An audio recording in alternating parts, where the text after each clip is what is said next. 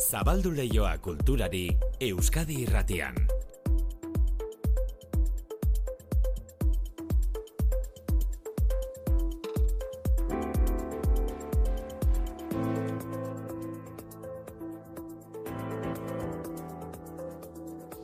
Arratzaldeko ordubiak eta hogeita amabi minutu dira, manu sortu arratzaldeo. Berdi maite. Hortaz, e, e, proposamena egin behar diguzu, western edo bakeroen filmak pantalla hundian ikusteko. Bai, e, bakeroen filmak ikustera zinera joan gaitezke, ez telebista horrean. Eta ez orain berrogei urte, larun bat arratsaldetan Espainiako telebistan ikusten genituenak edo gerora ETV kateak arratsaldero ematen zituenak berrixagoak western edo bakeroen pelikula berrixagoak pantalla hundian. Aurreko mendeko hogeita mar eta berrogei garren amarkadan izan zuten urrezko garaia pelikula hauek, baina gaurtik aurrera donostian nosferatu zikloak irurogeiko amarkadako western filmak ikusteko gombite egin nahi digu, western garaikideak deitzen direnak.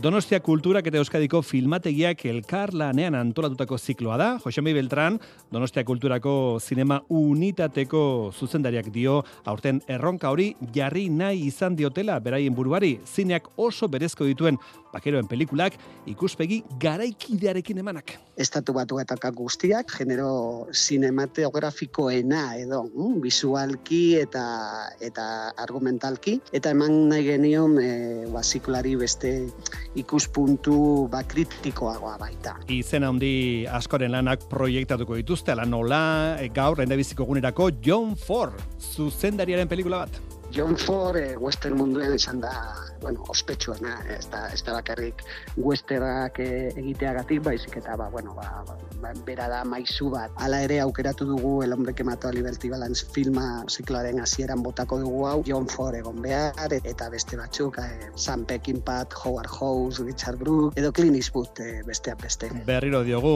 bakeroen filmak, bakeroen pelikulak, pantalla hundia hundian. Gaur ratzaldeko zazpietan tabakaleran John Forden pelikula. Sarrera, entzun ondo, lau euroan. Kasualitate atzo John Forren beste film bat eman zuten Bilboko zinematekan How Green Was the Valley izenekoa. E, prezioak aitatzen hasita oso modu honean iru euroan, iru euro besterik ez, gaur Bilboko udal txisturari bandak Euskalduna jauregian emango duen konzertua entzuteko. Txistua algara zizeneko emanaldia eskeniko dute, ez da musika emanaldi soia izango, txisturariek musika jotzen duten bitartean, maite gebarak eta andurina zurutu aktoreek antzezpena egingo dute, gogoratu, iru euro besterik ez, arratsaldeko zazpietan. Bilbon bertan, debalde konzertua, oso toki berezian gainera, abokatu kolegioan, Botxo Bugiz, suina eta bugia nahazten dituen laukote bilbotarra. Hau da, Botxo Bugiz, taldaren ritmoa.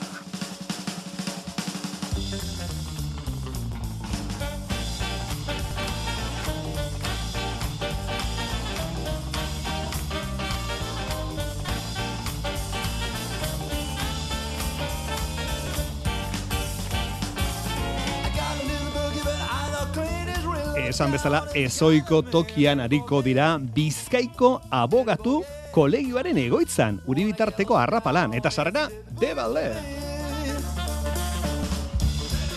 What it's called Hey you all How it's go Not too slow wanna go down Abokatu kolegiora tramiteak egitera joaten gara, izapitak egitera joaten gara normalea, ma gaur musika entzutera joan gaitezke. Bestela gaurko kulturleioan kompositore handi bati egingo diogo azpimarra Anton Bruckner, kompositore austriarrari bere neurriaren tamainua erakusten duen datua entzun ondo. Urte berriko Bienako Orkestra Filarmonikoaren egitarauan, estraustarren piezek dute kasi erabateko nagusitasuna oso zaila da beste kompositore bat topatzea. Baurten, Brucknerren pieza bat jo dute, bere jaiotzaren bigarren mendeurrena delako. Bilboko Orkestra Sinfonikoak ere egina idio omenaldia Brucknerri, bihar eta etzi laugarren sinfonia joz. Ibon Aranbarri, Bilboko Orkestra Sinfonikoko zuzendari nagusiak dio, e, bos zuzendu izan dutenek oso gustuko dutela kompositore austriarra. Bai, ala da, gure zuzendarik oso, oso gogoko asko estimatzen dute, behon den bai, jomenak ere garaian, pero guntan nahi joak, pero erin ezenek. Zegetzen gara da, urtero gauza bera eskoten, orduan denpora zan, laguarrena jogabe, eta gaina gerekun e, mesianen e, lasten zionekin, nola ba, ondo gustartzen delako, ez da, argudio nagusia izango dut. E, Bruckner eta aurrez Olivier Mesiaen, e, bosek bihar eta etzi Euskaldunan eskeniko dituen konzertuetan. Bilbo eta biarritz eskutik helduta, Biarritzeko malan den balet talde ikusgarria ostiral eta larun batean biloko arriagan izango delako. Bilbon bertan larun batean esan genizuen atzo opera estainatuko dutela eta kantagintza lirikoaren beste adibide bat arrasaten topatuko dugu asteburuan. Zarzuela emanaldiak izango dituztelako arrasaten. Zarzuelaren antologia izango da. Gure ere antologia bat izaten da. Eguneko kultur albisten edo kroniken antologia. Euskadi Ratian, kultur leioa. Manu Echezortu.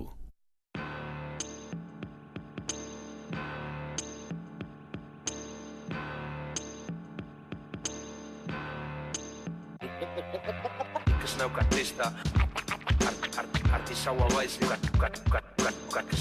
artista En esta letra no hay mensaje, el mensaje soy yo. Ça va bonsoir, je m'appelle Monsieur Le Crêpe. Je ne viens pas de Paris, mais j'ai des oiseaux dans la tête. Bad bi, bad bi, check, microphone check. Osaima fucking MC, ta hortako behar dana dauket Show some respect, mikrofono hartze et panorama aldatzeta selecta, eyo, eyo, chat gutxi gorrap gehiago Peyote stope bazende bezela gurtu nere sekta. Iki bekik ta itxile joko lesiak Ez utzi aladinen zapatillak dantzatzen ez dakinai Kliperrari klik ez du gasik eskekasik Naioizkit nesasik irelorez ez dite zer jakin nahi. Enaukiki nahi ez daukek nekatxeik batzeik Taki asatek antena baten te jartzeik Gezurra emateik baino kasi ez dut fedeik. Tobaris nahiko nuke goizetan zeru ebera eroiko balitz. Ezoiko flowa, selekta loua Teleperrik herri honi berriz gezurra esan dioba Hemen inpernutik bota zuten piromano bat Poeten sasikumea bersolari niloba Game over. E, Juancho Arakama da bera, glaukoma taldeari esker ezagutu genuena. Juancho Arakamak Messie Lecrep alterregoa sortuta dauka, eta hause bere kanturik berriena MLC izenekoa. Joseinak ekarrez digun atzoa bestia, eta eman duzu berriz ere, gainera, e, jakinaraziko dizuegu, kantaren bideoklipa ere baduzuela ikusgai YouTubeen eta Arakamak kasi film labur bat egin du. Ikusiko dugu auto batean nola doan batera eta bestera, aintzinako eliza batean rapa abesten, taberna batean, okindegi batean ogia egiten ari den bitartean.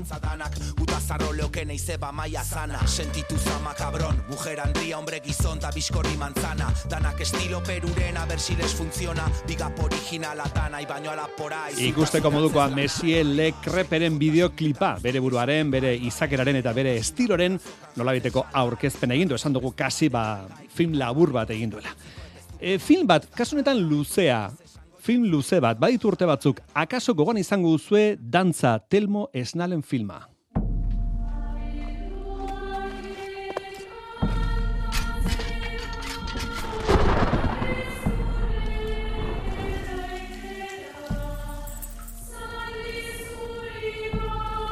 Telmo Esnalek zinera eraman zituen Euskal Dantzak dantza izeneko filman eta proiektu hartan ezinbesteko bidaide izan zuen Juan Antonio Urbeltz. Urbeltzek eta haren emazte Marian Arregik izugarrizko lana egin zuten Euskal Dantzen inguruan eta beraien lana aitortzeko eguna iritsi da.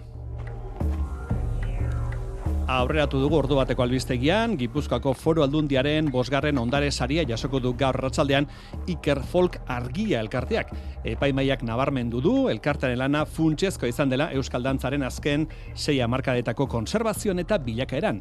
Ikerlari, dantzari, musikari, sortzaile eta ekintzaileek osatutako elkarteak Euskal Dantzaren ondarean egindako ekarpena sarituko du aurten ondare sariak. Aloina beraz, aloina, kaixo, arratzaldeon gote guzu. Kaixo, arratsaldeon epaimaiak gure lurraldeko kultura ondarea mantendu eta aberasteko lanean erakutsitako alegina eta grina nabarmendu nahi izan ditu. Juan Antonio Urbeltz, folklorista eta etnologoak laurogeita lau urte betetzeko zorian jasoko du saria, eta albistea pozaren hartu duela kontatu digu, batez ere Euskal Dantzari segida ikusten diolako.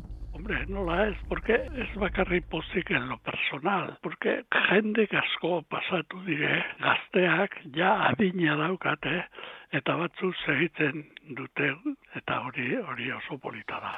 Urbeltz hasieratik izan da Iker Folk argia taldearen gidari, bere emazte zenarekin Marian Arregirekin batera horregatik gaurko saria emazteari eskaini nahi dio.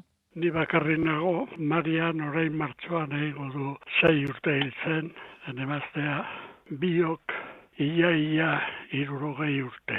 Dantza, euskal dantza egiteko zerbait.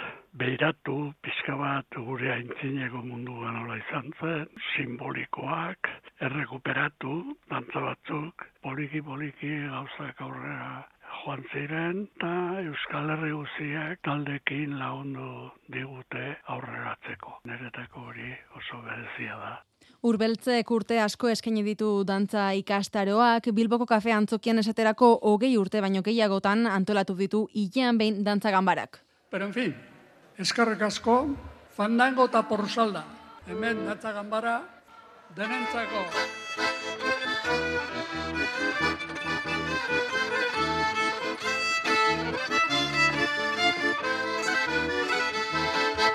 Gaur lan horien guztien saria Gipuzkoako Foru Aldundiaren garaikurraren eskutik jasoko du Arratsaldeko seietan Donostiako Santa Teresa konbentuan.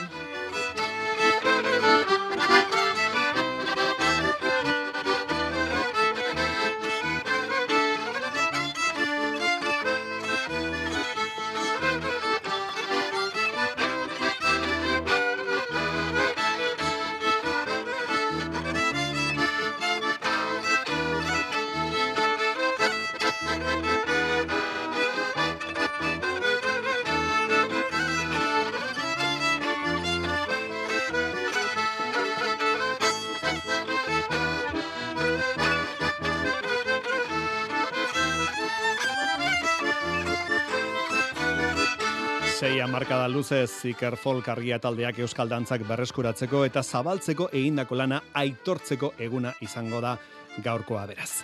Musika klasikoan Anton Brucknerren jaiotzaren bigarren mendeurrena ospatzen ari gara 2000 eta hogeita laugarren urte honetan. Mundu mailan ugari dira kompositore austriarraren jaiotzaren berreun urteak ospatzeko prestatutako omenaldi, konzertu eta bestelako ekitaldiak. Esan dugu lehen, lehendabizikoa Bienako Filarmonikaren konzertu ospetsuan izan zela urte berrian.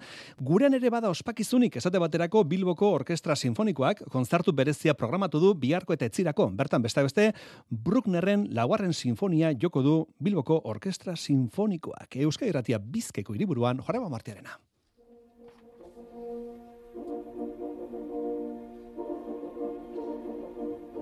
Austria Anton Brucknerren jaioterria da, bigarren mendeurrenaren ospakizunen erdigunea. Lehen omenaldia urteko lehen egunean izan zen, bienako filarmonikaren urteberriko kontzertu ospetsuan, lehen aldiz Brucknerren pieza bat jozuen orkestrak.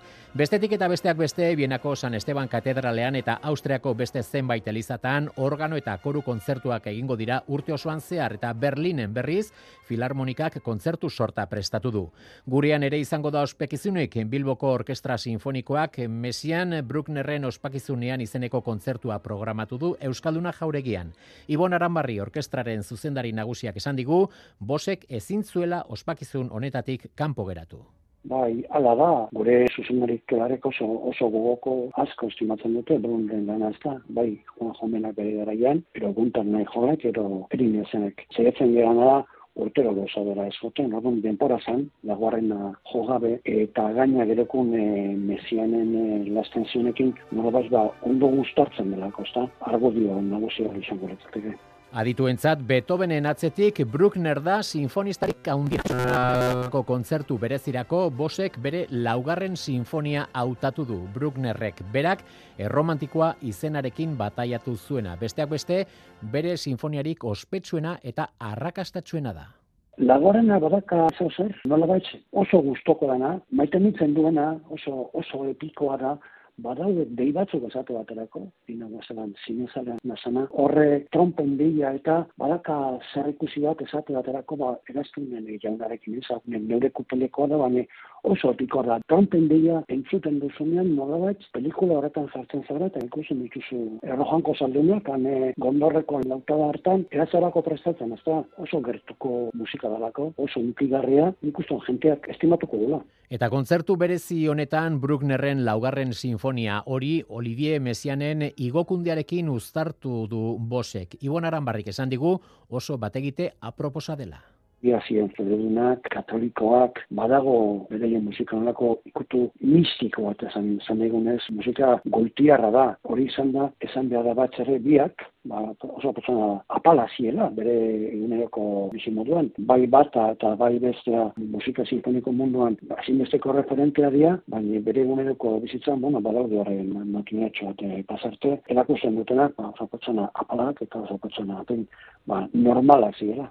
Aurtengo denboraldian Euskaldunakoa ez da izango Bosek Brucknerren piezak joko dituen kontzertu bakarra. Ganbara denboraldian bi kontzertuetan ere jasotzen dira Austriarraren piezak. Pasaden azaroan, zazpigarren sinfoniaren moldaketa jozuen orkestraren bederatzi musiko kosatutako taldeak eta otxailaren bostean berriz, soka boskoteak talde horrentzako fan nagusian egindako pieza joko du Brucknerrek ganberarako egindako piezarik nagusiena. Esandakoa Anton Brucknerren jaiotzaren bigarren mendurrena dela eta kontzertu omenaldi eta ekitaldi ugari mundu osoan zehar, baita gurean ere.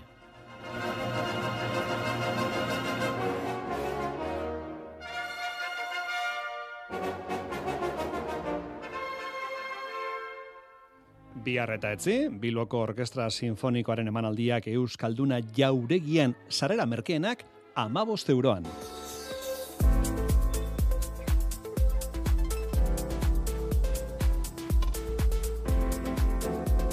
Euskadi Irratian, Kultur Leioa. Urtebeteko epean, liburu bat idatzi behar da, fikzioa ez dena eta Euskal Herriko historia urbilarekin zerikusia duena. Debako udalak eta elkar argitaletxeak urtero banatzen duten dene mugika bekaren baldintza dira. Baldintza horiek beteta Mikel Sotok irabazi da urtengo beka, Jon Mirande idazleari buruzko proiektu baten eskutik.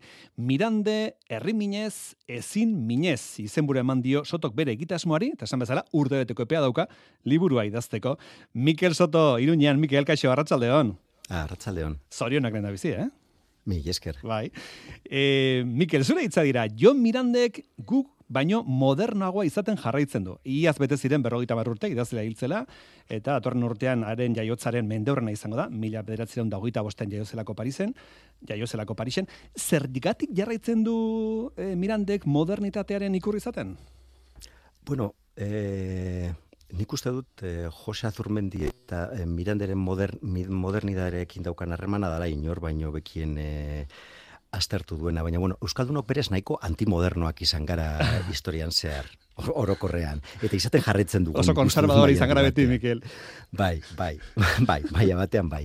Eta, desde luego, euskal literaturan nahiko argi dago e, euskal mo, e, modernitatea eltzen dela poesian arestita miranderen e, eskutik eta literaturan, ba, txillardegi, zaizer bitoriaren eskutik. Eta lehen lehen, mirande eta, eta aresti dira. Eta haiek modernitatearekin daukaten elkarrizketa, E, gurearen isla bat e, bada, ez? Eta askotan esaten dugu, jo, Mirande bere garairako e, bai gaien aldetik eta bai e, e, e, zera, hizkuntza literatura aldetik modernoa zen. Baina nik esango nuke, eta esaten dut, zuki diosun bezala, bai. gauza batzutan oraindik gu baino modernagoa izaten. Zaten jarraitzen duela. Jarraitzen duela. Izan ere, guk oraindik ez dugu guzti sonartzen berak bere e, askatasunarekin literaturan egin izan zuena, ez? Eta arengan e, ikusten ditugu gure gure mamuak, ez? Ez dakit, berak e,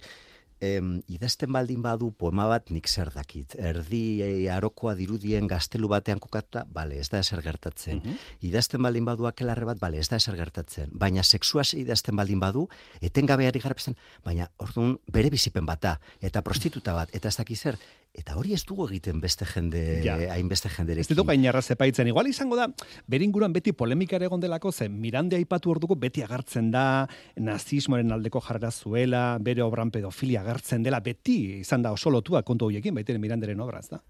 Bai, horregatik e, nik uste dut geure buruaz e, interrogatzera garamatza ze ari galderak, ari zuzentzen dizkiogun galderak, nik uste dut, mai handi batean geure buruari e, zuzentzen, zuzentzen dizkiogula. Horregatik nik esango nuke ez dugula oraindik guztiz e, ulertzen. Eta kontua da, bere bizitzari buruz badaukagula e, beste euskal idazle askoren kasuan, baino informazio gehiago.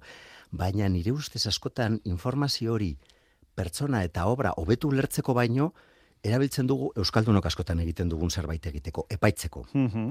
Orduan, pedofilia idazten baldin badu, pedofiliaren aldekoa da. E, e, prostituzioari buruz idazten baldin badu, e, eta ez da, ez da, ala, berak oso argi planteatzen du, askotan esan du, zergatik idazten dut nik gai hauei, hauei buruz. Gustatzen zaidelako, nire apeta utzez, asmo estetiko bat da, e, kulturala da, baina gezurra dirudi, menderdia joan da bere eriotzetik, bai. eta oraindik ez gaude ez dugu hori onartu egiten Miranderen kasuan. Jo Mirande, zure ikerketaren kasuan, e, Mikel, e, Jon Mirandek Bretainarekin eta Bretoiera hizkuntzarekin izan zuen harremana. Hori da, bereziki sakondu nahi duzu horretan, ezta? E, Bretoiera hizkuntzarekin zeze harreman izan zuen. E, zerk piztu dizu interesa gai honetan, Mikel? Ba, beti oso presente egon den zerbait eta Miranderen gana eh, gutxieneko seriotasun batez hurbildu diren eh, ikerketak, igual zaite e, berdin azkenak Josu Martinez film e, edo txomin peienenak, aipatzen dute Bretainako kontu hori, baina guk zer dakigu Bretainari buruz eta Bretoia bertzaletasunari buruz. Ez dakigu apenas ezer lau orokorkeri dakizkigu, mhm. baina oso funtseskoa izan zen Miranderen bizitzan. Izatez, Mirandek lehenago ikasi zuen bretoieraz hitz egiten eta idazten euskaraz baino. Euskaraz baino. Mhm. Bai, etxean e, galdua san eta gerora e, euskaldundu egin zen eta gero Mirande guk ezagutzen dugunean, agertzen denean, bere lehen gutunak daudenean, bere lehen idaz, idazkiak, bere burua e, aurkezten du jeltzale, demokrata eta kristotar edo kristau bezala. Baina berehala aldatu egingo da. Nazia, paganoa, antidemokrata, eta hori denboran koinziditu egiten du, eta ez bakarrik eh, denboran, be, Ker Breiz elkarte bretoian egiten duen lagun artearekin. Oso, oso argi e, gelditzen da ikerket eh, txomin peienetan eta bestelakoetan. Eta lagun, orte, lagun arte hori ulertzea, e, e, Morbar, Marshall, Penaoz, Roger Herbeta hoiek izan zuten e, lagun arte hori ulertzea, nire ustez oso importantea da Mirande e, hobetu ulertzeko. Horregatik e, e, iruditzen zaitu oso importantea. Aurrek urtean, e, Miranderen eriotzaren urte mugazalata, e, ikerketa bat burutu genuen, deaurraren eskola webunean argitaratu genuena, argitaratu gabe zeuden batez ere bretoiera zidatzitako hainbat e, idazlanekin. Eta hoietan sakondu ala esan nuen, ez, ez, ez, ez, ez, hau ez dugu ez dugu behar bezala ikertu, eta hau hobeto ikertu behar dugu, esan bezala, mirande hobeto ulertzeko, eta zentzu horretan bere obra hobeto ulertzeko. Bueno, ba, Mikel Sotoktene mugika beka irabazi du, eta urte beteko epea dauka, e, John Mirande buruzko liburua idazteko. Ba, Mikel, eskarek esaten, esaten duzun bakoitzean, e, ardura pizten zait berriru. Impresioa egiten dizu. Munduko zorteriko ina paizugu, urte bete oparo izan da dila, eta urte bete barru itzein du ja liburu esku artean dugula. E, Mikel, eskarek asko, Mikel Soto. Osondo. Besarkada bat, aio, Mikel.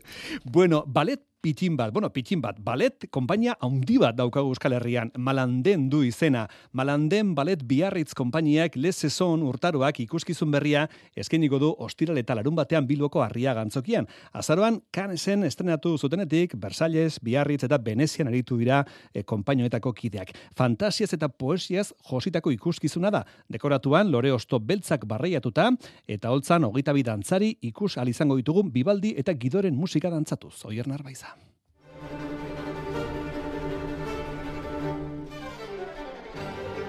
Antonio Bibaldik bezalaxe, Antonio Guido komposatzaileak ere la urtaroak izeneko musikalana sortu zuen bi musikari veneziarren sorkuntza hori ez baliatuta, Thierry Malanden zuzendari eta koreografoak lezezon ikuskizuna sortu zuen Brunner eta Pleuniak musikariaen ideian oinarrituta. Malandenek hogeita bi dantzarirentzako koreografia landu zuen. Malanden balet biarritz konpainiaren proposamenak Bibaldi eta Guidoren lana alderatzen du. Julen Rodríguez Malanden Balet Biarritz konpainiako dantzariak azaldu digu. Antonio Bibaldiren urtaroak gaur egungo gizarteak jasaten dituen arazoi buruz hitz egiten du, klima aldaketari buruz, ia urtarorik ez egoteari buruz hitz egiten du, ez? Nola ia urtaroak iaia desagertzen ari diran, nola denak gainatuta bezala gauden, ez? Eta bestetik, Antonio Guidoren urtaroak aspaldiko urtaroi buruzko oroitzapen bat. Eta, bueno, ideal bat da noski. Ez? udaberria guk imaginatzen duen bezala, ez? Azaltzen digu guidok zela hiloretsu baten, Malanderen konpainiak azaroan estreinatu zuen ikuskizuna, gero Versaillesen orkesta eta guzti aritu ziren dantzariak estreinakoz. Azken egunotan Venezian aritu diren bezalaxe, han harrapatu dugu Rodríguez, Euskal Herrira bidean. Orkestarekin dantzatzea beti da askoz berezigoa, ze egunero aldatzen da, orduan denak adi egon behar deu eta askoz, esango nuke bizirik daola ez, emanaldia. Baina noski, Venezian oso berezi izan zen, antzokia bueno, zoragarria da, handigoa da, bertan jaio ziren, Bibaldi eta Guido, eta orduan ba, bertako obra dela esango genuke, ez? Eta bai, bai, oso gustora aritu geha dantzan, asko disfrutatu deu. Bueno, nekatu ere egin geha, ze postegun jarraian egin dugu emanaldia. Baina, bueno, ja deskantzatu deu eta bilua juteko gogoz. Malanden Ballet Biarritz konpainia martxa hartuta dator Bilbora. Behin amar aldiz eginda, ja beste gauza batzuk pentsatzeko denbora emateizu, ez? Ba, gehiago interpretazioa, gure arteko konexioa batera juten, gehiago disfrutatzen da. Eta pixkanaka ba, geruza gehitzen. Malanden Ballet Biarritz Euskal Herriko dantza konpainiarik handiena da eta Europako garrantzitsuenetako bat. Urtero ehun bat saio eskaintzen ditu eta denboraldi bakoitzean ehun bat mila ikusle gerturatzen dira taldearen emanaldiak ikustera. Eta gogoratu, Malanden, Biarritz, konpainia entzutetsua, ostiral eta larumatean Bilboko arriaga antzokian izango duzuela. Apunte bat, ara malikian biolin jotzaileari buruz, kontua da Libanoko biolin jotzaile ezagunak emanaldiak zituela egunotan Euskal Herrian, ostiralean irungo amaia antzokian eta larumatean iruneko baluarten, ba, bertan bera utzi ditu emanaldiak, osasun arazoak tarteko. Sarreraren dirua eroslari itzuliko zaiola adirazi dut, arazi adirazi dute kontzertugetako antolatzaileak. Thank you.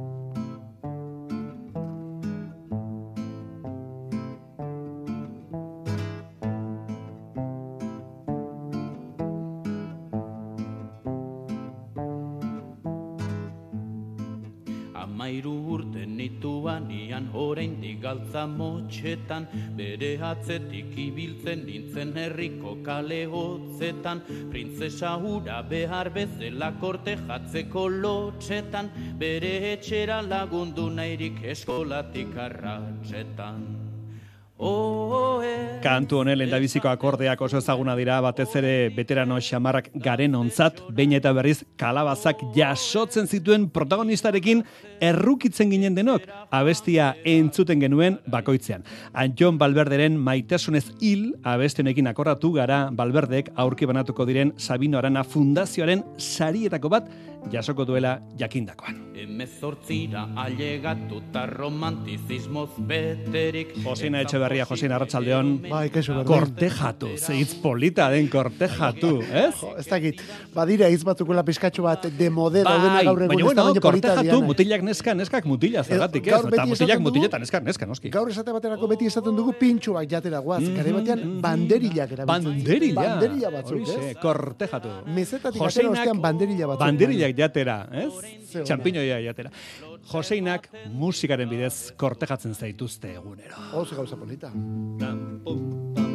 E, Sabino Arana Fundazioaren sariak urtarriaren hogeita sortzian banatuko dituzte Bilboko Arriaga Antzokian eta irabaztetako bat Anjon Balberde izango da.